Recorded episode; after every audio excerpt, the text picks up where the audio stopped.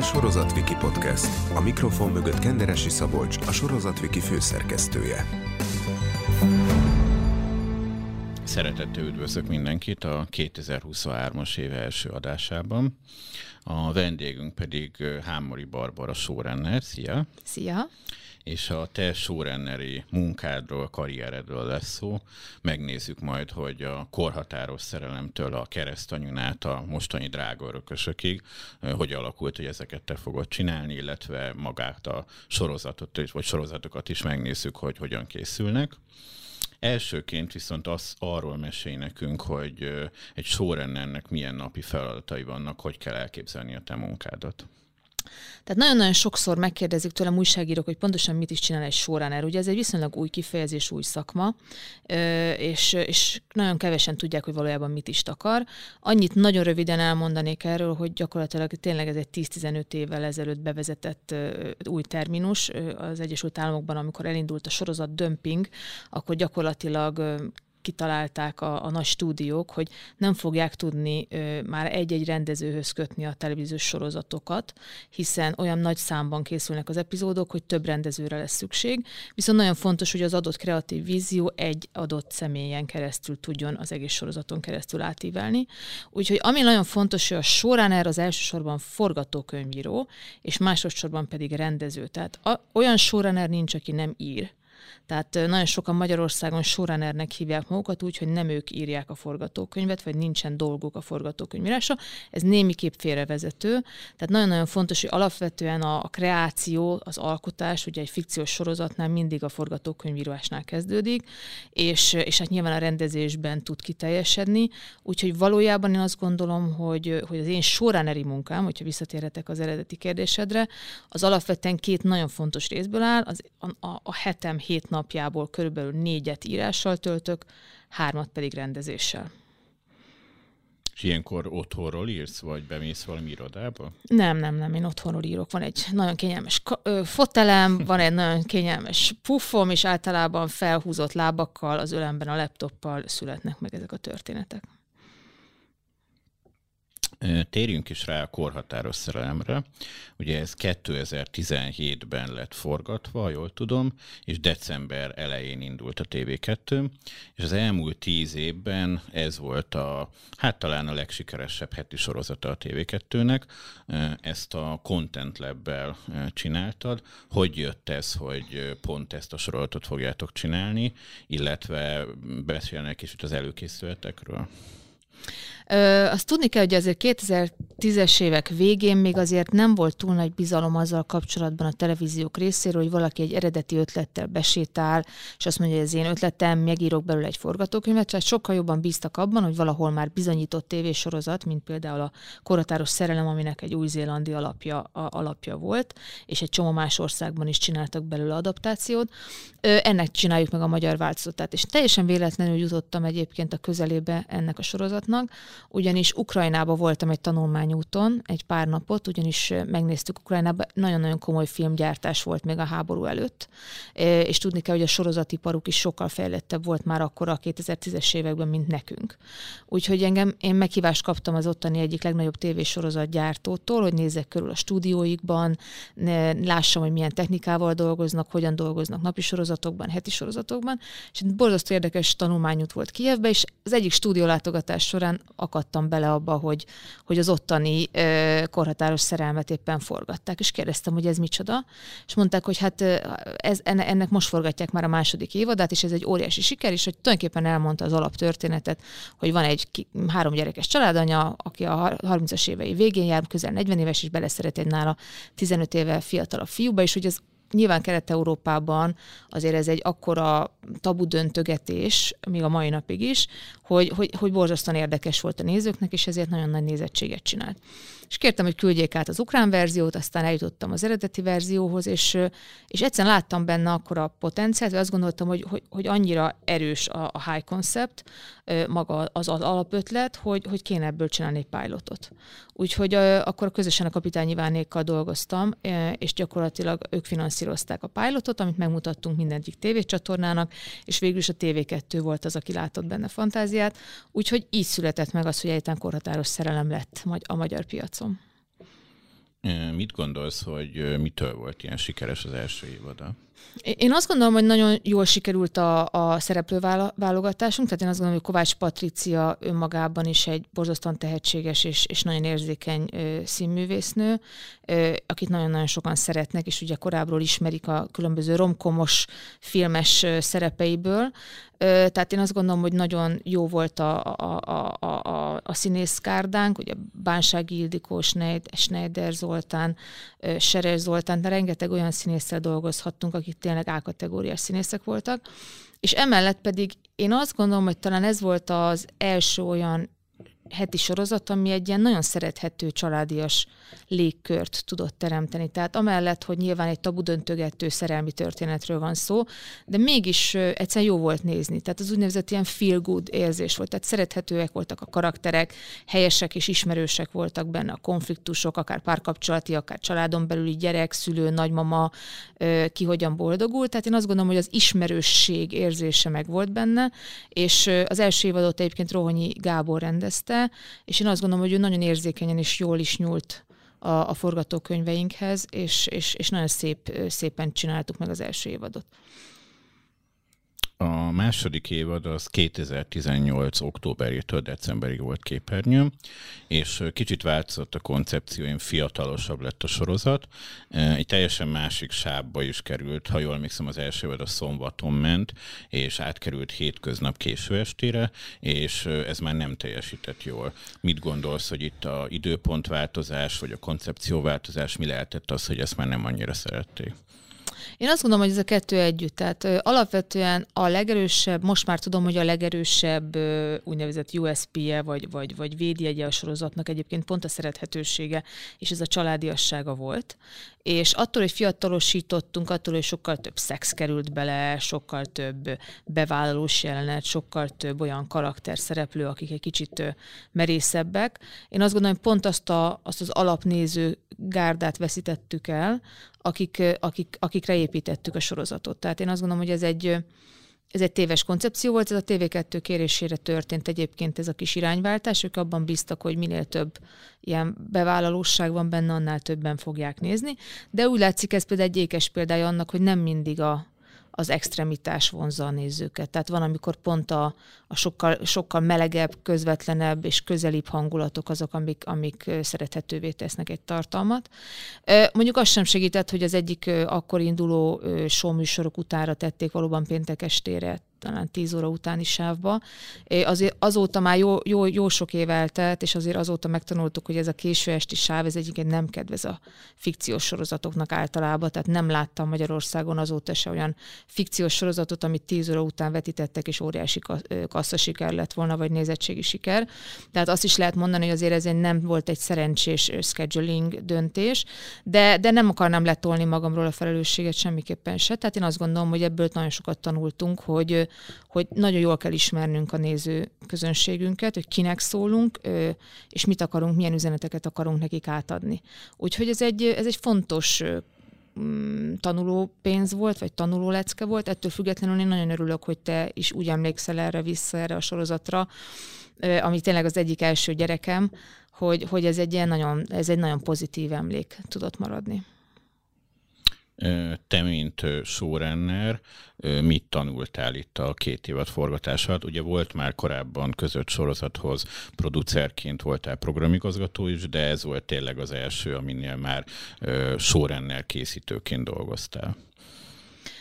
Hát talán a koratáros szerelemben azt tanultam meg, hogy két dologra nagyon oda kell figyelni. Az egyik az az, hogy a, a színészek, akik, akik, akikre építjük a sorozatot, azok a sajátjukénak tudják tartani, és egyébként ez, ez nagyon szépen külön vált. Az első évadban borzasztóan szerették a színészek a, a sorozatot, és magukénak érezték, míg a, a pont a, a váltás miatt egy picit idegenkedtek a második évad ö, forgatókönyveitől. Tehát én azt gondolom, hogy nagyon fontos, hogy a színésszel együtt tudjunk gondolkodni, és együtt tudjunk haladni. Tehát, hogy a színész az Isten, azt én igazából itt tanultam meg. A másik pedig, hogy a stáb a másik Isten, tehát, hogy nélkülük nem lehet, nem lehet semmire se jutni. Úgyhogy, úgyhogy egy nagyfokú alázatra tanított engem egyébként pont ezzel a két közösséggel szemben, hogy, hogy én akármilyen producer és showrunner is akár ki is lehetek, hogyha nincs mögöttem az a színészgárda, és nincs mögöttem az a stáb, akkor akkor nem leszek soha sikeres, és nem lesz soha jó, amit csinálok.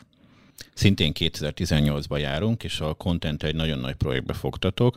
Ugye a drága örökösöknek egy díszlet faluja épült föl, ami eddig ismeretlen volt Magyarországon, és 2019. január 1-én ugye nagyon jó nézettséggel is kiemelkedő számokkal debütált a sorozat.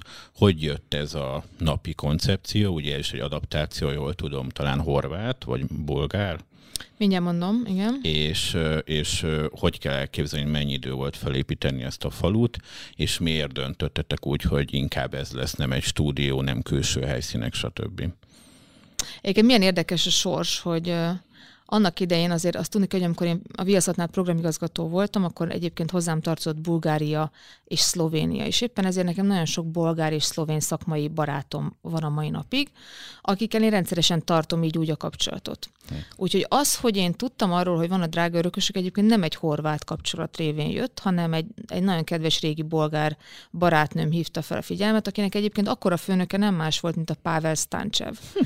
És az a, az, az, az, az, az a... a hallgatóknak mondjuk el, hogy a TV2 csoport mostani vezérigazgatójáról Így van, van szó. aki nyilván annyira nem boldog attól, hogy van ez a drága örökösök most az RTL klubban, de hogy, de hogy tulajdonképpen milyen érdekes a dolog, mert maga Pavel Stancsev ajánlott, ajánlgatta nekünk, hogy nézzük meg mindenképpen ezt a Bulgáriában éppen akkor csinálták a horvát sorozatnak a, az adaptációt, és egyébként a bolgárok voltak az elsők, akik megépítettek egy díszletfalut. Tehát ez az ötlet, ez nem a mi kútfőnkből pattant ki, és nem is az eredeti horvát kútfőből, hanem ott volt egy spanyol fiú, Mikálnek hívták, egy, egy nagyon, nagyon, nagyon vagány, borzasztóan újszerűen gondolkodó producer, akinek jó kapcsolatai voltak ott Bulgáriában valami erdészettel, és gyakorlatilag ugyanúgy, ahogy mi sikerült egy erdőben egy, egy területre rátenni a kezét, és, és elvitt minket gyakorlatilag egy olyan díszletfalu látogatás, ami ténylegesen olyan volt, mint egy tökéletes bolgár falu.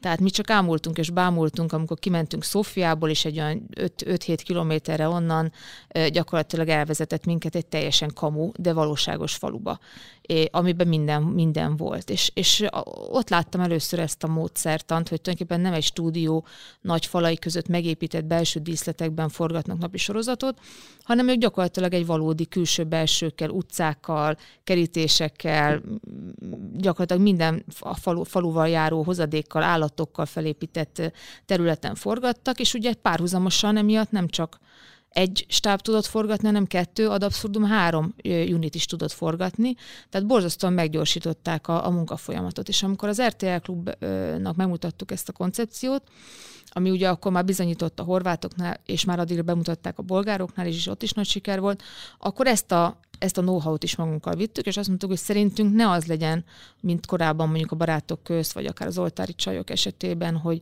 megépítünk egy, egy csomó belső díszletet, hanem legyen az, hogy megépítünk egy falut. És és azt mondták, hogy próbáljuk meg. Tehát én azt gondolom, hogy azért nagy vállalás volt, mert azért azt nyilván mindenki sejti, hogy ez nem ugyanaz a költség. Viszont az is biztos, hogy látványban egy teljesen újszerű dolgot tudott adni az, hogy amikor kimegy az adott szereplő mondjuk egy ajtón, akkor valóban kiér egy udvarra. Amikor kinézek az ablakon, akkor nem csak vetített képeket látok, és mindig sütő napot, hanem valóban válunk esik a hó, süt a nap, felhős az ég, vagy bur. Tehát, hogy a, a valósággal találkozik a néző. És, és így jött ez az ötlet, és hát pillanatok alatt föl kellett építenünk gyakorlatilag ökörapátit, úgyhogy ez egy nagyon nagy vállalás volt akkoriban, hát most se volt kisebb, másodjára fölépíteni, de, de most már azért nyilván nagyobb rutinunk volt benne. Amikor néztem az első évad elején, illetve az első évad ott is voltam a faluba, akkor tényleg én is ámultam, hogy hú, itt a semmiből lett egy falu, viszont kicsit az érzése volt az embernek, hogy ilyen nagyon steril, mind a belső, mind a külső. Ez a, inkább az ilyen tapasztalatlanság miatt volt, vagy nem volt rá időtök, vagy mit gondolsz, mitől lehetett ez? Steril az azt jelenti, hogy nem elég részletgazdag. A steril az azt jelenti, hogy nincs benne elég pénz. A steril az azt jelenti, hogy nincs eléggé kitalálva. A steril az azt jelenti, hogy nem elég szép. Ez mind a nap végén egy, egy dologra vezethető vissza, hogy nem lett elég pénz belerakva. Tehát én azt gondolom, hogy önmagában ez egy hatalmas ugrás volt az RTL részéről, hogy belemert vállalni abba, hogy egy, megépüljenek ezek az épületek, és azt gondolom, hogy utána ez egy plusz tanulás volt mind a gyártói oldalon, mind a megrendelői oldalon, hogy ez meg is töltődjön tartalommal. Kimagasló nézettséggel indult, mint említettem, 20% fölötti számokkal. 24 százalék fölött. és a későbbiekben is végig nagyon jó nézettsége volt, és ugye ez volt a második kifejezetten ilyen falu széria, a mi kis falunk az hetibe volt, ugye ez meg napiba. Ettől volt szerinted ez ilyen sikeres, vagy mi volt ennek a receptje?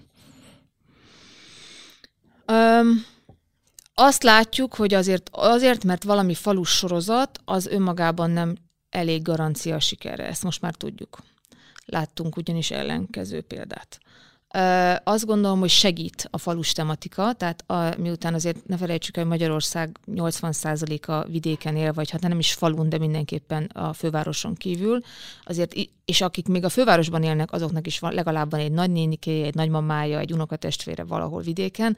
Tehát ez az a közeg, ami ismerős. Én azt gondolom, hogy nekünk, nekünk akik kereskedelmi televízióban nézettségért harcolunk, nekünk nagyon fontos olyan tartalmakat adni a nézőknek, ami számukra ismerős, amire azt tudja mondani, hogy ja, nekem is van egy ilyen szomszédom, ja, pont ugyanilyen ez a karakter, mint az unokatesóm apukája.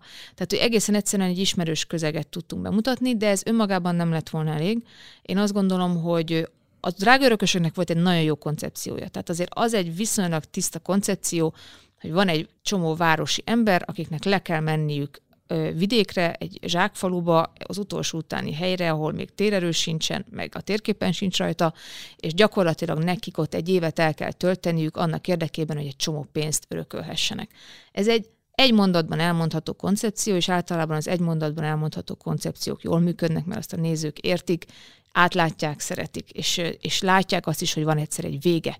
És ez nagyon fontos egyébként, hogy nem az van, hogy egy ilyen vége láthatatlanra húzott, nyújtott rétes tésztát kell nekik nézniük akár 5-10 éven keresztül, hanem egyszer ebbe belecsapnak, és akkor ennek van egy felütése, és egyszer majd lesz egy lezárása. Tehát ez, ugye ez különbözteti meg a telenovellákat, ezt a műfajt mondjuk a szappanoperáktól, ami végtelenségig húzható.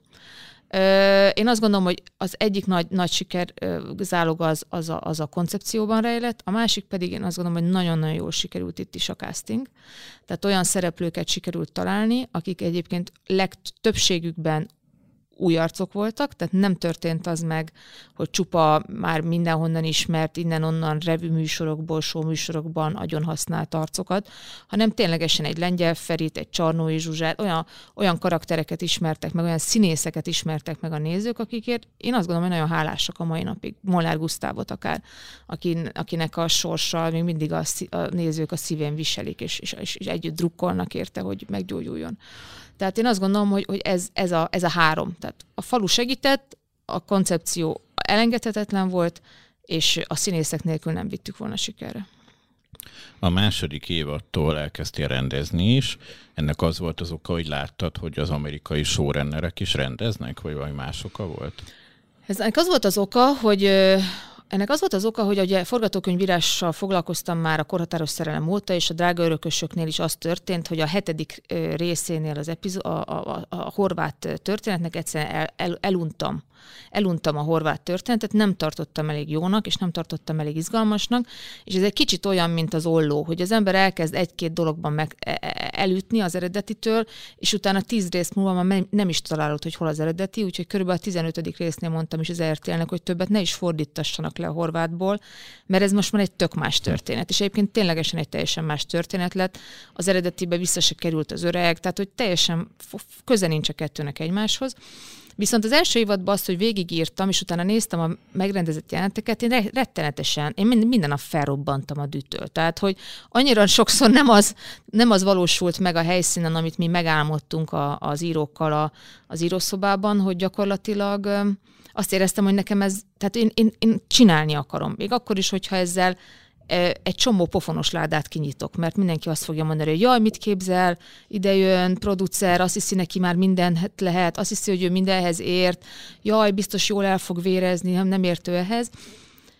Hát szerencsére nem így lett, és nem azért, mert én egy zseni vagyok, hanem én azt gondolom, hogy én én sokkal-sokkal szorgalmasabb vagyok, mint sokan mások. Tehát én nagyon meg akartam ezt tanulni, és, és azt gondolom, hogy viszonylag tiszta volt a fejemben viszont az a vízió, hogy mi is ez a drága örökösök. És pontosan tudtam azt, hogy mit akarok az adott karakterektől, pontosan tudtam, hogy mit szeretnék az adott humorból kihozni, vagy a drámából, vagy a feszültségből, vagy bármilyen érzelmi helyzetből. És hát most már ennek jó sok éve, annyi, négy, és azt kell mondjam, hogy nekem a, a rendezés az az írás mellett egy teljesen szerves része lett az életemnek. A drága örökösöknél nagyon jellemző volt az, hogy a nézők nagyon szerették, a falusi közönség talán még inkább.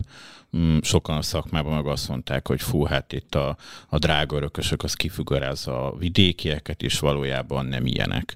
Mit gondolsz erről az ellentétről?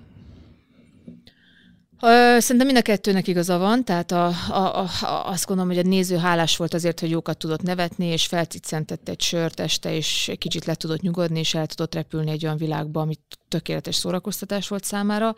A kritika, az újságírók, a szakma, egyrészt a napi sorozat mindig egy picit hátrányban van, mert senkinek nincs annyi ideje, hogy egy napi sorozatot nézzen. Egy napi sorozatot nem igazán lehet megítélni egy-két-három epizód megtekintése után. Sajnos egy napi sorozatot úgy lehet megítélni, az ember azt nézi. Akkor tud, akkor tud arról valódi képet mondani. Ö, ezt nem várhatjuk el senkitől, hogy mindenki egy órát szálljon rá, pláne ugye most már rengeteg sorozat van a, a piacon, tehát ö, teljesen irreális lenne elvárni a szakmától vagy az újságíróktól, hogy ők valójában lássák ezt. Tehát mindenki igazából általában a pilot, vagy még az első heti epizódok alapján mond az egészről véleményt. Ö, az, hogy mi kifiguráztuk volna a, a falusiakat, én azt gondolom, hogy ez egy vígjáték. A vígjátéknak alapvetően az az eszköze, hogy bizonyos karakterisztikákat felnagyít, bizonyos tulajdonságokat eltúloz, és, és eztől lesz vicces. Hogyha nem túloznánk el, ha nem nagyítanánk fel, akkor nem lenne vicces, akkor egy átlagos, unalmas sorozat lenne. Tehát én ezt abszolút vállalom, ez egy teljesen tudatos dolog volt. Én szerintem, ami, ami nagyon fontos, hogy mi nem rajtuk nevettünk, hanem én azt gondolom, hogy pont attól, hogy a nézők ezt így megszerették, ez nagyon jól bizonyítja azt, hogy valójában mi együtt nevettünk magunkon is. Tehát, hogy, hogy ez nem olyan, hogy itt vagyunk mi a fővárosban, és mi kinevetjük a, Buda, a, a vidékieket. Nagyon fontos eleme volt a drága örökösnek, hogy a budapestieken is, a, a budapesti szappanos család karaktereken is nagyon-nagyon jól mulattunk, hiszen nekik is rengeteg olyan tulajdonságuk van, ami, ami ami kicsit azt mondom, hogy szándivaló, vagy nevetnivaló, vagy, vagy, vagy, vagy félre sikerült. Térjünk vissza kicsit a faluba, illetve a forgatási körülményekhez. Ugye itt többször is télen nagyon hidegben rossz körülmények között forgattatok. Mennyire okozott ez nehézséget, illetve mi volt az, ami nem tudom, akadályozta, mi az, ami segítette a forgatást ilyen téren, ha mondjuk nem tudom, havazott? Nem tudom, miért beszélsz múlt időben, hát itt vagyunk most is a január közepén, és rettenetesen fázunk a drága örökösök forgatásán. El fogunk jutni ide. E, nem változott ilyen szempontból sok minden, annyi a különbség, hogy akkor nem volt még ennyi fűtőtestünk, és nem voltunk ilyen jó felszerelve, különböző alá, aláöltözőkkel, és nem tudom, ilyen cip, speciális cipőbetétekkel, amik önmagukat felmelegítik, meg ilyen különböző ilyen űr, van, van ilyenünk egyébként, űr, űrprogramokban használt ilyen különböző alufóliákkal, amikkel melegítjük magunkat, meg a színészeket. Tehát, hogy hideg van, ez van, és fázunk, de szeretjük, amit csinálunk. 2020-ban bejött Magyarországra a Covid, különböző lezárások voltak, rengeteg minden leállt, és hát gyakorlatilag pár hétre a drága örökösöknek a, a vége előtt nektek is le kellett állni hosszabb időre. Hogyan éltétek meg ezt az időszakot? Hát én személy szerint nagyon rosszul éltem meg, egyrészt nagyon nem bírom a bezártságot. Ha, ha egy ilyen típusú személyiségnek, mint én elveszed a közösséget, akkor gyakorlatilag olyan, mintha a levegőt se kapna. Tehát én önmagában mély depresszióba süllyedtem ettől a tudattól, hogy nem mehetek ki otthonról. De emellett a, a, a, nyilván szakmailag egy nagyon nehéz helyzet volt, pont két hét volt hátra a befejezésig. És ugye azt tudni kell, hogy a, a, azért mi eléggé évszakhoz, pont amiatt, mert egy valódi díszletfaluban dolgozunk, azért nagyon nem mindegy, hogy milyen időjárás van. Tehát e, e, még hátra volt voltak a karácsonyi epizódok, a fenyőfak kivágás epizódjai, tehát az összes téli szenárió, amit még azért márciusban föl lehetett volna venni, mert még nem rügyeztek volna ki a fák. Na most ehhez képest augusztus 20-a után sikerült ezt rögzítenünk, úgyhogy akkor a színészek téli kabátba, sapkába, zöldelő lombok között vágták a fenyőfát karácsonyra. Sőt, már ugye meg se volt a falu. Hát ez meg még egy szép lépés volt, ugye, mert onnantól kezdve viszont eldöntött az RTL másik sorozatot szeretne ugyanennek a díszletfalunak a helyén ö, fölépíteni, építeni, ez már a keresztanyú volt, aminek viszont a díszletépítő munkái elkezdődtek a Covid alatt, tehát ugye ugyan lezárás volt, de munkát lehetett végezni, tehát mi gyakorlatilag nyártól kezdve már építkeztünk, tehát nem tudtunk visszamenni a díszletfaluba. Hát ez úgy nézett ki, hogy nekem át kellett írnom az utolsó 40 részét a, a drága örökösöknek. Tehát az, a gyakorlatilag a Covid bezártságot én azzal töltöttem, hogy újraírtam a utolsó. A helyszínek miatt? Hát igenis a helyszínekből következik egy csomó történet, érted? Tehát, hogy ha az van megálmodva, hogy mit tudom én, együtt elmennek és találkoznak a Mikulással, és a nagy, nem tudom, a hegyre fölmennek, és akkor ezt, ezt azért nem lehet megcsinálni nyáron. Tehát akkor egy egész történetet ki kell váltanod egy teljesen más történettel. Térjünk is át a keresztanyúra, amit említettél. Ugye ez volt a következő nagyszabású napi sorozata az RTL-nek ami ugye 2021. januárjában indult, de már 20-ba elkezdtek rajta dolgozni. Miért volt az a döntés, hogy ugyanezen a helyszínen lesz, és mennyire nehéz volt úgy átépíteni a magát a falut, hogy azért ne gondolják azt, hogy ez ökorapáti, tehát makkoszállás legyen már, de nyilvánvalóan ne legyen az, hogy előről mindent újra kell építeni, mert az meg rengeteg költség. Öm, én azt gondolom, hogy nagyon jól bevált. Tehát az RTL elégedett volt azzal, hogy ez egy valódi díszletfalu, és egy elég jó szerződése volt a, a, a csatornának a, az erdőgazdálkodással. Úgyhogy emiatt eléggé adta magát, hogy költséghatékonyság szempontjából érdemes itt maradni, hiszen már ki volt építve a villany, ki volt építve a víz, tehát rengeteg olyan alapvető dolog, ami ugye elengedhetetlen ahhoz, hogy egyáltalán meg tudjunk mozdulni. Ö, illetve hát álltak a házak, amik, amikkel kapcsolatban meg hát vagy az volt, hogy most akkor ledózeroljuk az egészet, és visszaadjuk a területet, vagy átépítjük. Úgyhogy így, úgy döntöttek, hogy inkább szeretnének ebből egy új díszletfalut építeni, és az volt az elvárás, hogy, hogy egyáltalán ne hasonlítson Ökörapátihoz. Tehát ismét Magyarországon járunk, ismét vidéken járunk, de semmibe se hasonlítson ökörapátihoz. Úgyhogy nekünk újra kellett álmodnunk tényleg minden egyes házat, minden egyes négyzetcentimétert. Egy, egy, egy, én azt gondolom, hogy egy státuszában komolyabb falut építettünk, tehát egy aszfaltutat, templomot, fogadót, tehát azért ez már egy ilyen tehetősebb vidéki község volt, és talán egy kicsit kevésbé valóságos is, hiszen célunk volt az, hogy kicsit elemeltebb legyen, egy kicsit ne, ne vegyük azt, hogy ez egy valódi vérkomoly dolog, úgyhogy nagyon sok szint alkalmaztunk, nagyon sok színes házunk volt, akár a magyar építészettől talán egy picit el, eltérő módon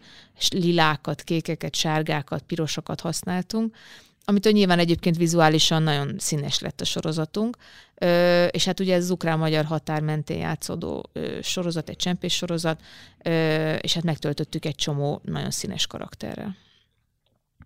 Ugye ez is, ha jól tudom, horvát adaptáció. Említetted a drága örökösöknél, hogy ott elég hamar eltértetek az eredetitől szinte teljesen.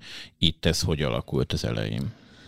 A drága örökösöknél kb. a hetedik résznél tértünk el, itt már a második résznél eltértünk. Tehát, hogy itt annyi történt, hogy nem is, nem is fordítottuk le igazából. Tehát nagyon szerettük az eredeti koncepciót, nagyon szerettük azt, hogy van egy idős vidéki néni, aki tulajdonképpen nem más, mint a helyi maffia vezetője. Tehát ezt, ezt mi nagyon bírtuk, és amikor erre a Molnár Piroska igent mondott erre a szerepre, akkor azt éreztük, hogy hogy ezt meg kell csinálni. Tehát, hogy ez annyira, annyira egy erős kombó a piroskával és ezzel a karakterrel. Minden mást azt a, a sorozatból nem szerettünk annyira.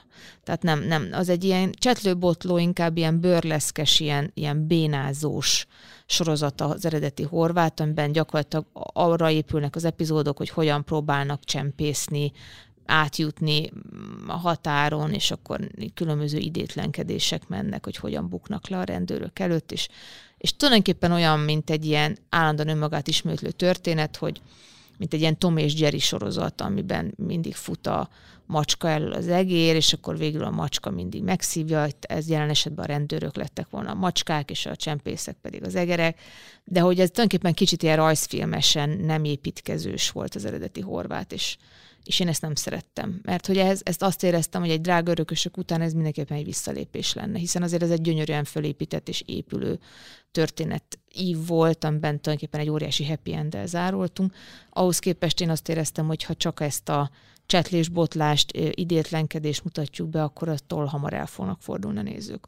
Úgyhogy, úgyhogy engedélyt kértem a Kolosi Pétertől, hogy, hogy, hogy, hogy megálmodhatom-e azt, hogy valójában mi is ez a történet, és azt mondta, hogy ezt ebben teljesen szabad kezet ad, hiszen a drága örökösökben is végül is szabad kezet adott. Ugye Kolosi Péter a RTL vezérigazgatója, és a programigazgatója. Igen, igen. Úgyhogy, úgyhogy megszületett végül is a keresztanyú történet, ami majdnem közel 300 részt megért, úgyhogy azt úgy látszik, hogy azért nem volt nagyon nagy baj, hogy eltértünk, mert ez pont kétszer annyi rész, mint amit az eredeti horvátok csináltak. A keresztanyúba, a drága örkösökhöz képest több nagyon nagy színész is csatlakozott a legelejétől a színészgárdához. Ugye említetted Molnár Piroskát, de ott van Gálvölgyi János is, még, még mondhatnánk több ilyen nevet. Hogyan sikerült őket meggyőzni, hogy egy napi, nagyon intenzív forgatással járó sorozathoz csatlakozzanak?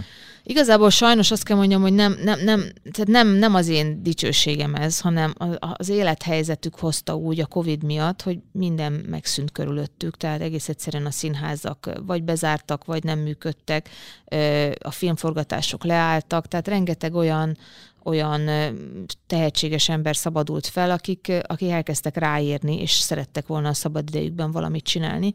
Úgyhogy én azt gondolom, hogy ez egy nagyon érdekes helyzet volt, hogy, hogy én szerintem egy normális állapotban nem biztos, hogy a Gálvölgyi János azt mondta volna nekünk, hogy ő, hogy ő eljön, vagy akár egy Hernádi Judit.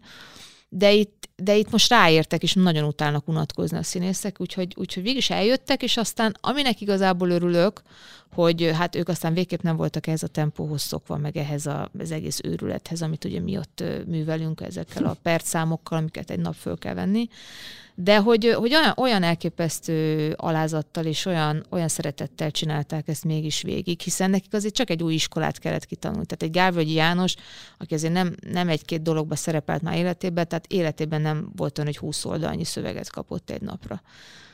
És nagyon becsülettel János, nagyon becsülettel megtanulta, és felkészült, és ott volt, és persze néha dühös volt, de azért alapvetően, én alapvetően azt gondolom, hogy nagyon nagy szeretettel gondol erre az egészre a mai napig a keresztanyúnak az első évada is nagyon sikeres volt, viszont valamennyivel kicsivel kevesebben követték, mint a drága örökösöket.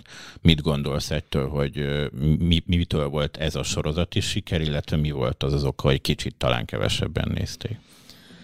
Hát egyrészt szerintem az nagyon fontos, hogy a drága örökösök az úgy fejeződött be, hogy egy hatalmas, azt a 20% fölötti nézettséggel, és gyakorlatilag egy nagy gyászsal indultunk. Tehát a keresztanyú egy olyan gyász hangulatba érkezett bele, hogy közel 800 ezer néző síra, síratta a kedvenc sorozatát. Ugye Tehát, mondjuk el, hogy december 23-án véget ért a drága örökösök, és már január 3-án pár nappal rá indult is az új sorozat. Igen. Tehát azért egy olyan, egy olyan, olyan lélektani helyzetbe kellett nekünk elindulni, ahol, ahol mindenki még a, a szappanos családkalandjait szerette volna képernyőn látni, és hát ezt nem kaphatták meg. És az ember egy kicsit úgy van ezzel, nem, mint hogyha várod a legkedvesebb barátodat, de ő éppen nem ér rá, és ezért csak a szomszéd gyerek jön át játszani. Hát, Hát egy kicsit ilyen szomszédgyerek volt szerintem a, a keresztanyú, tehát ilyen, ilyen szempontból nem volt egy, egy szerencsés időzítés. De de azért ne, nem mondjuk azt, hogy rosszul indult, tehát azért az fontos tudni, hogy azért a keresztanyú az, az gyakorlatilag az utolsó pár hetet leszámítva végig verte az összes konkurensét, és hát piac, vagy hát sáv, sáv vezetőként, vagy a saját sávját megnyerve tudott végül is négy évadon keresztül dia, diadalmasan végig, végig masírozni ezen a két éven. Tehát én azt gondolom, hogy ugyan nem volt, nem tudom, akkora siker, mint a drága örökösök, de azért azt gondolom, hogy messze, messze felülmúlta a várakozásokat még így is. Ugye 2021-ben egy sorozatos pályázatot írtatok ki a Scripted Production-nál, ugye ami a te gyártód, és volt is ennek egy rendezvénye, ahol a dobogóra úgymond négyen fölkerültek, két holt versenyes nyertes volt, illetve volt további két koncepció, ami kiemelésre került. Hogy járnak ezek a fejlesztések, vagy egyáltalán ez az egész program? Jelenleg úgy néz ki, hogy az egyik fejlesztésünk, az egyik díjnyertes fejlesztésünk jelenleg is az RTL klubbal közösen fejlesztés alatt van. A másik három pedig, illetve a második és a harmadik helyezett, az pedig eljutott egy bizonyos fejlesztési szintig, és most pont most megyünk ki a berlini filmfesztiválra, Berlinárira, és szeretnénk nemzetközi koprodukciós partnereket bevonni az adott ötleteknek a továbbvitelébe. Úgyhogy azért azt látni kell, hogy magyarországi piac az, én azt gondolom, hogy mi elég jól ismerjük, és talán minden szereplőjét jól ismerjük, de azért egy meglehetősen pici piac. Tehát lebeszélgetünk valójában két-három szereplőről, hogyha most a, kifejezetten a versenyszféráról beszélek, és az állami költségvetésű vagy állami finanszírozást kivonom ebből, akkor valójában két szereplőről beszélünk valójában, akik mondjuk heti sorozatba ö, látnak fantáziát, ugye itt az RTL és a TV2-ről tudunk beszélni, ugye sajnos az HBO az ilyen szempontból kivonult, illetve nem nincsenek ilyen ambíciója jövőben, a Biaszat 3-nak valójában inkább napi sorozatok mentek eddig, illetve azokat, azokat finanszíroztak szívesebben. Tehát amit lehet látni, hogy ezeket a nagyobb koncepciójú heti sorozatokat, azokat valójában Magyarországon két potenciális vevő tudja megvenni tőlünk, úgyhogy nagyon fontosnak látjuk azt, hogy ezen a téren egy picit nyissunk a, a, a, a külvilág felé, a külföld felé. 2021-ben egy újabb, nagyobb vállalkozásba fogtál, fogtatok. A Hotel Margaret készült, ugye, ami már egy teljesen magyar fejlesztésű napi sorozat lett, illetve nem egy faluban, nem egy nem a külső jeleneteket nem különböző város vagy, vagy egyéb vidéki helyszíneken, hanem Balatonon, ami nagyon sokaknak kedves, ott forgattátok, Tihanyba egy gyönyörű helyszínen, nagyon sokat a vizen is forgattatok, illetve ugye a belsőket meg később egy stúdióban.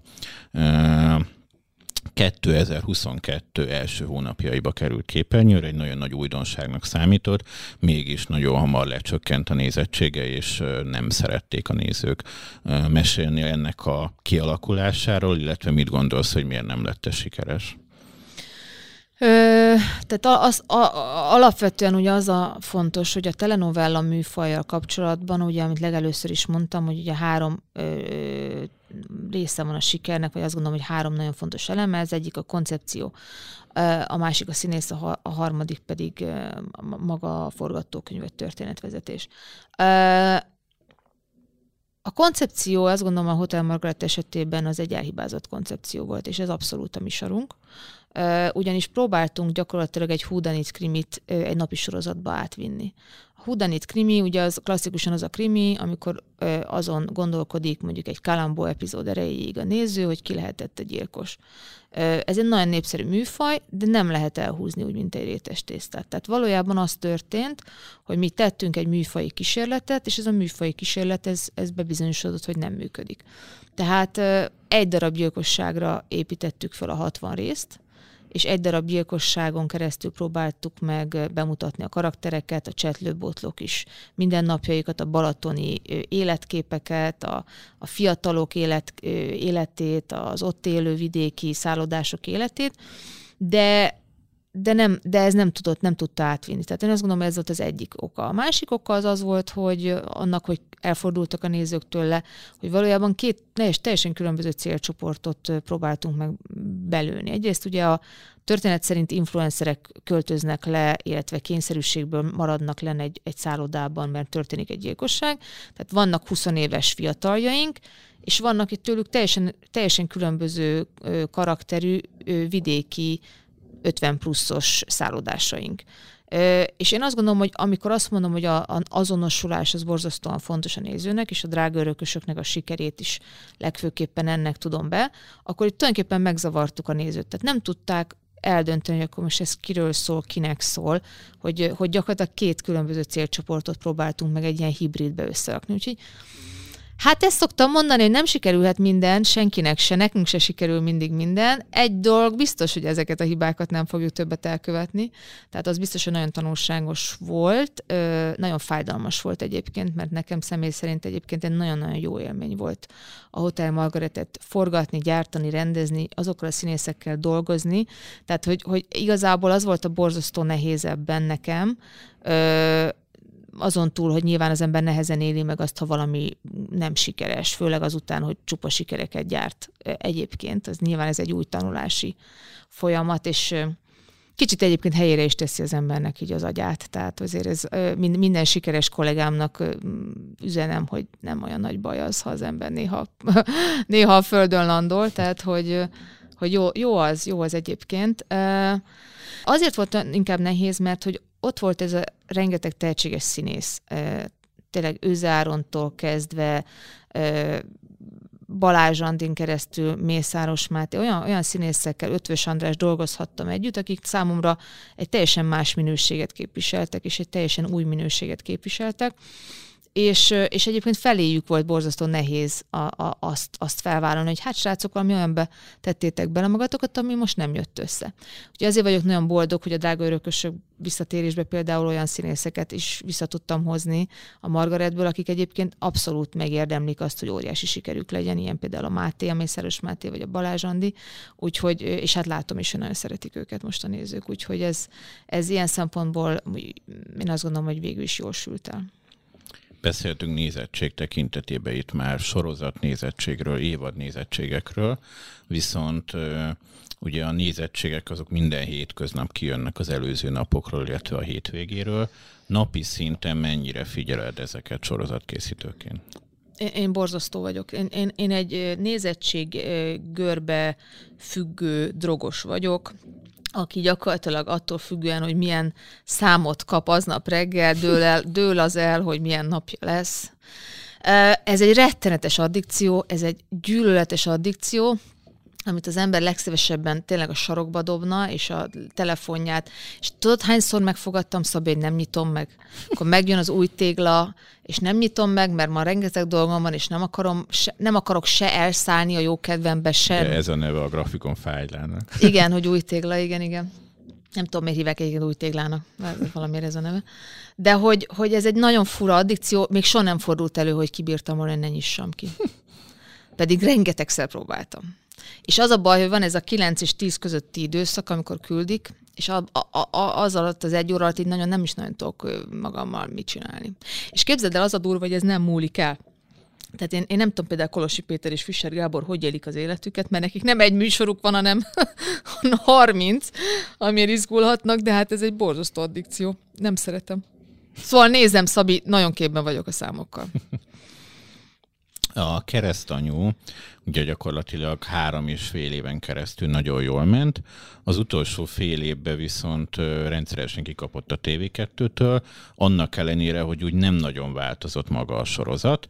Ugye nem ezért ért véget, tehát azt mondjuk el, hogy ezt már jóval hamarabb eldöntötte az RTL, ugye talán a harmadik évad előtt, de, de mégis pont így alakultak az utolsó hetek. Mit gondolsz, hogy mi lehetett ennek az oka?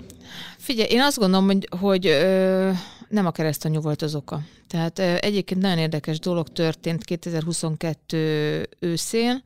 2022 őszén a televíziós piacon történt egy, egy nagy változás, nevezetesen az, hogy 22 év után először valóban komoly sikereket tudott a konkurens TV2 felmutatni, és nem csak egy fecske csinált nyarat, mint korábban azért voltak példák arra, hogy sikeres műsorokat csináltak, hanem gyakorlatilag rendre olyan műsorokat hoztak ki, és olyan műsorokat mutattak be, amik, amik képesek voltak nem, nagyon, nem hogy megszorongatni, de, de, de le is győzni az RTL-nek az adott műsorait.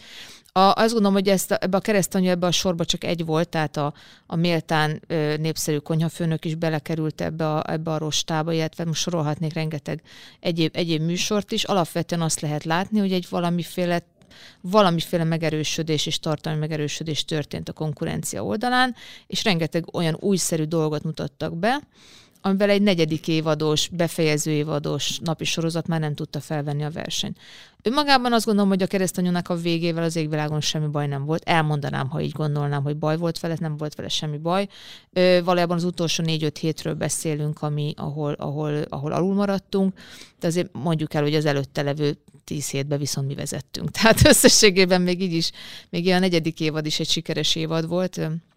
Úgyhogy ilyenek vannak. Tehát én azt gondolom, hogy mi műsorgyártóként azért ki vagyunk erősen téve annak, hogy valójában milyen léghajóra ülünk éppen fel, és mennyire sikeres az a léghajó. Az, amikor elindult a drága örökösök, azért abban nagyon-nagyon sokat segített az, hogy egy nagyon sikeres RTL klubban indult el a drága örökösök, ahol ugye akkoriban mindenki azt mondta a szakmában, hogy á, ez a TV2 megbukna, csak azért nézik, mert az RTL-en megy. Ugye rengeteg ilyen, ilyen szólam volt, hogy á, amit az RTL képernyőre kerül, az Igen. mind sikeres lesz. Amit a TV2 képernyőre kerül, az mind bukó lesz. Hát én azt gondolom, hogy végre kezd helyére kerülni a világrend, és, és úgy látszik, legalábbis a mai nézettségi adatok ismeretében úgy látszik, hogy a, a nézők nagyon is, nagyon is a tartalomra mennek, és nem feltétlenül tévécsatornát választanak, hanem műsort választanak. A drága örökösök ugye négy évad után véget ért, ugyanúgy a keresztanyú is. Hogyan döntitek el az RTL-el közösen, vagy ki dönt arról, hogy ezek a sorozatok mennyi ideig maradjanak képernyőre, mikor következzenek újak, hogyan ötleteltek erről?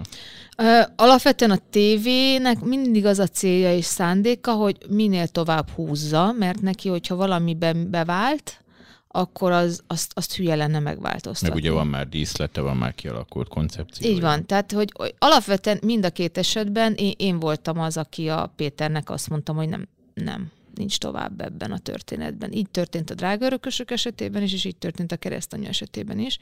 Ő, hogy azt mondtam, hogy, hogy én azt gondolom, hogy nem szabad tovább húzni, és egyébként a, a keresztanyúnál be is bizonyosodott, hogy jól, jól, jót javasoltam, és hogy be kellett fejezni a negyedik évadnál. Ö, tényleg hiszek abban, hogy nem szabad addig húzni valamit, amíg az teljesen elfogy. Úgyhogy azért jó előre figyeljük a trendeket, meg jó előre nézzük. Nem az a célunk, hogy, hogy teljesen kifárasztuk a nézőket, meg saját magunkat is. Nagy meglepetés volt az idei évre, ami ugye tavaly derült ki, hogy a drága örököső két év után mégis visszatér, és ugye az ötödik évaddal el is indult. Hogy jött ez, hogy hú, hát akkor ezt mégis visszahozzátok? Úgy jött ez az ötlet, hogy én nekem volt a tarsonyomban egyébként egy úgynevezett spin-off ötlet. Spin-offnak hívják azt, amikor egy sikeres sorozat egy-egy szereplői tovább viszik a történetet, de a saját szálukon. És én nekem az volt az eredeti ötletem, hogy a sztojkáék, tehát a, a, a roma családnak a történetét vinném tovább valamilyen vígjátéki heti sorozatos formában. Úgyhogy én erről már beszélgettem az RTL-lel korábban, de alapvetően amikor a keresztanyú folytatásáról vagy nem folytatásáról volt szó, akkor ez egyik ebédnél így megvilágosodtam, és a Péterrel ebédeltünk, emlékszem, soha nem felejtem, ott valahol Nagymező utcába ültünk, és egyszer csak odafordultam hozzá, hogy te Péter, mondom, te figyelj, a drága örökösöket kéne folytatni. És akkor így rám nézett, és itt láttam a tekintetében azt a, mi van? Mi van? Annyira hülye az ötlet, hogy tetszik. Tehát, hogy, hogy ugye ez azért, azért fura ötlet, mert hogy ez egy nagyon lezárt történet volt. Tehát a drága örökösök az tényleg az volt, hogy oké, okay, eltelt az egy év, megkapták a, az örökséget, mindenki boldog volt, egy nagy happy end végződött, kiderült, hogy nem halt meg a Kálmán bácsi, az egész egy nagy próbatétel volt, hogy lehet egy ilyet folytatni? Tehát ugye nyilván adódik ez a kérdés, a nézőket is ez izgatta a legjobban az indulását, hogy mi, mi, mi, mi tud ezek után még történni. Hát mindenkinél megvan a nagy pénz, de hát azért szerencsére elég hamar meg tudtam győzni a Pétert, hogy hát igazából itt kezdődnek a galibák, amikor az emberek megkapják a nagy pénzt, hát nem egy, nem két olyan lottó ötös nyertesről hallottunk, ugye pont kis hazánkban, akik aztán nem tudom, két-három év távlatában szegényebbek lettek, mint eredetileg voltak a milliók megnyerése után.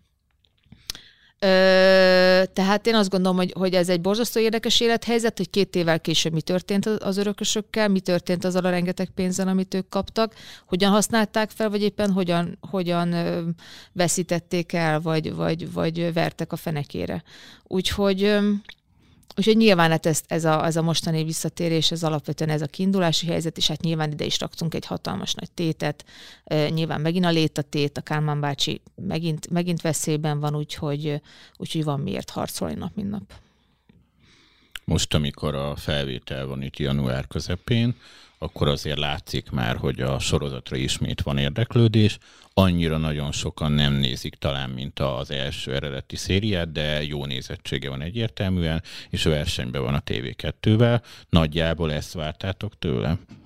Én azt gondolom, hogy most ebben a, ebben a kielezett versenyben ugye most egy picit más a helyzet. Tehát azért most nem az történik, mint három évvel ezelőtt, vagy akár egy évvel ezelőtt is, hogy az RTL mindig valamiféle előnyből indul, sőt, egy picit talán azt is mondhatom, hogy hátrányból indultunk, hiszen egy, egy vesztett uh, utolsó negyedév áll mögöttünk, Ö, egészen egyszerűen az, az volt a feladat, hogy hogyan tudjuk ö, egyáltalán visszaszerezni azt, hogy egába keveredjünk.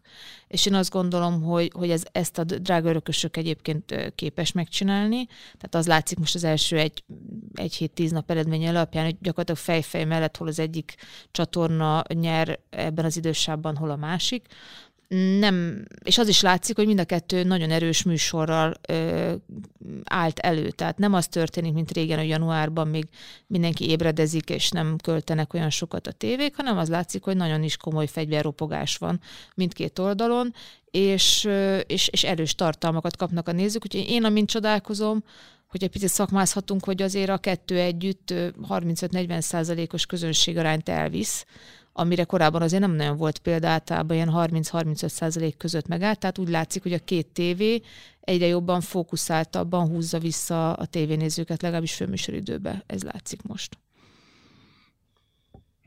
Ugye korábban volt szó drága örökösökről, keresztanyúról, Covidról, és hát az látszódott így külső szemlélőként, hogy hosszú hónapokkal az adásidő előtt forgattok. Most mennyivel tartotok előrébb? És most nem vagyunk ilyen jó helyzetben, mint korábban, hiszen ugye át kellett építenünk egy díszletfalut, és gyakorlatilag novemberben tudtunk elkezdeni forgatni, és már december 27-én adásban voltunk, úgyhogy ki tudott számolni, hogy gyakorlatilag a forgatás kezdete és az adásba kerülés között alig van 6 66677. Ö, nagyon gyakran fordul, hogy ma forgatok valamit, is két hét múlva már adásban van, úgyhogy azért elég kicsi ez, a, ez az, az, az időtáv. Hát ez van, ez kell, ez kell, ez kell most, ezzel kell most együtt élnünk, úgyhogy emiatt elég komoly és feszített a tempó. Igen. Lehet-e látni, vagy tudni azt, hogy a drága örökösök meddig lesz képernyőn, hány évad készülhet belőle? Erről nem döntött még az RTL klub. Tavaly évben nagyon nagy streaming boom lett Magyarországon. Kettő darab szereplő helyett gyakorlatilag évvégére már hat darab szereplő lett. Az RTL pluszon kívül látsz-e olyat, aki esetleg érdeklődhet sorozatok iránt, vagy bárki gyárthatná oda magyar sorozatokat? Hát ez azon is fog múlni, én azt gondolom, hogy az RTL Plus mennyire lesz sikeres üzletileg. Tehát azért azt gondolom, hogy ez egy nagyon-nagyon jó dolog, hogy egy, egy magyar piaci vagy szakmai befektető csinált egy streaming oldalt, hiszen, hiszen ki, ki tudná jobban, kiismerni jobban a piacot, ha nem ők. Öm, szép, szépen ki fog derülni, hogy a lineáris tévé helyett képes egy valódi alternatíva lenni, vagy felvevő piac lenni a streaming. Nagyon sokan panaszkodnak a szakmában, hogy nincs elég szakember, nehéz szakembereket találni. Ugye egyrészt itt van a mm, amerikai filmezésnek egy része, mm, egyre több sorozat készül kifejezetten a magyar piacra is. Te hogy látod, milyen fajta területen van elég szakember, hol van hiány, mi az, amiben még le van maradva a magyar piac? Az látszik, hogy a technikai oldalon, tehát ahol, ahol kamerák, lámpák, különböző műszaki berendezések vannak, ott, ott, ott egy nagyon-nagyon komoly stáb van Magyarországon, akiket egyébként az amerikaiak, a nemzetközi szervizcégek is használnak. Ők, ők nagyon könnyen kapnak munkát ezeknél a külföldi mm, filmeknél, sorozatoknál. Megmondom őszintén, nekünk nehéz versenyezni nyilván pénzben egy amerikai nagyjátékfilmmel vagy sorozattal, tehát azt, azt látjuk, hogy a nálunk kitanult fókuszpullerek, segédoperatőrök, különböző világosítók, technikusok nagyon könnyen át tudnak menni nemzetközi produkcióba. Úgyhogy valójában ez egy ilyen sziszifuszi munka, tehát nekünk mindig újakat kell kiképezni, és mindig aztán az ügyesebbek mennek tovább, és ennek valószínűleg ez is az evolúciója, tehát ezzel nem tudunk mit csinálni. Itt inkább az a kérdés, hogy a kreatív alkotói csapatba és a lebonyolítói, gyártói csapatba hogyan, hogyan tudunk jó szakembereket találni. Én azt gondolom, hogy ebben van egy pici hiányosságunk. Tehát azért olyan fikciós gyártó csapat, akik abszolút rutinosak, azért nem sok van akik mondjuk egy ilyen tempóhoz szoktak, vagy televíziós tempóhoz szoktak, mert nyilván vannak a filmesek, az egy teljesen külön kaszt, vannak a reklámosok, az is egy külön kaszt, és aztán vagyunk, vagyunk mi tévésorozatok, és azon belül is van még a heti sorozatos kaszt, ami egy, ami egy elit klub hozzánk képest, és hát mi vagyunk ilyen szempontból a legkevésbé elit csapat, hiszen, hiszen a napi sorozat ilyen szempontból, ha tetszik, hanem azért ennek a szakmai piramisnak a, a inkább a, a lenti régiójában lakik. Ettől függetlenül az egyik legkeményebb feladat a miénk, mert hogy nagyon nagy mennyiséget kell nagyon rövid, rövid időn belül előállítanunk.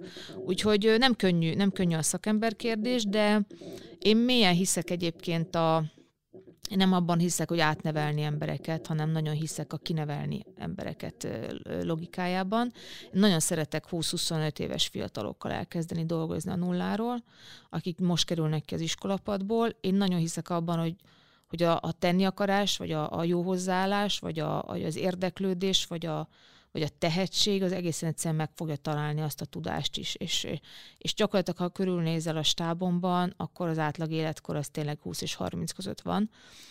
Egyrészt nagyon, nagyon jó a munkabírásuk, másrészt borzasztóan szeretnének tovább jutni, egyről a kettőre jutni, és egy ilyen sorozatban erre van lehetőségük.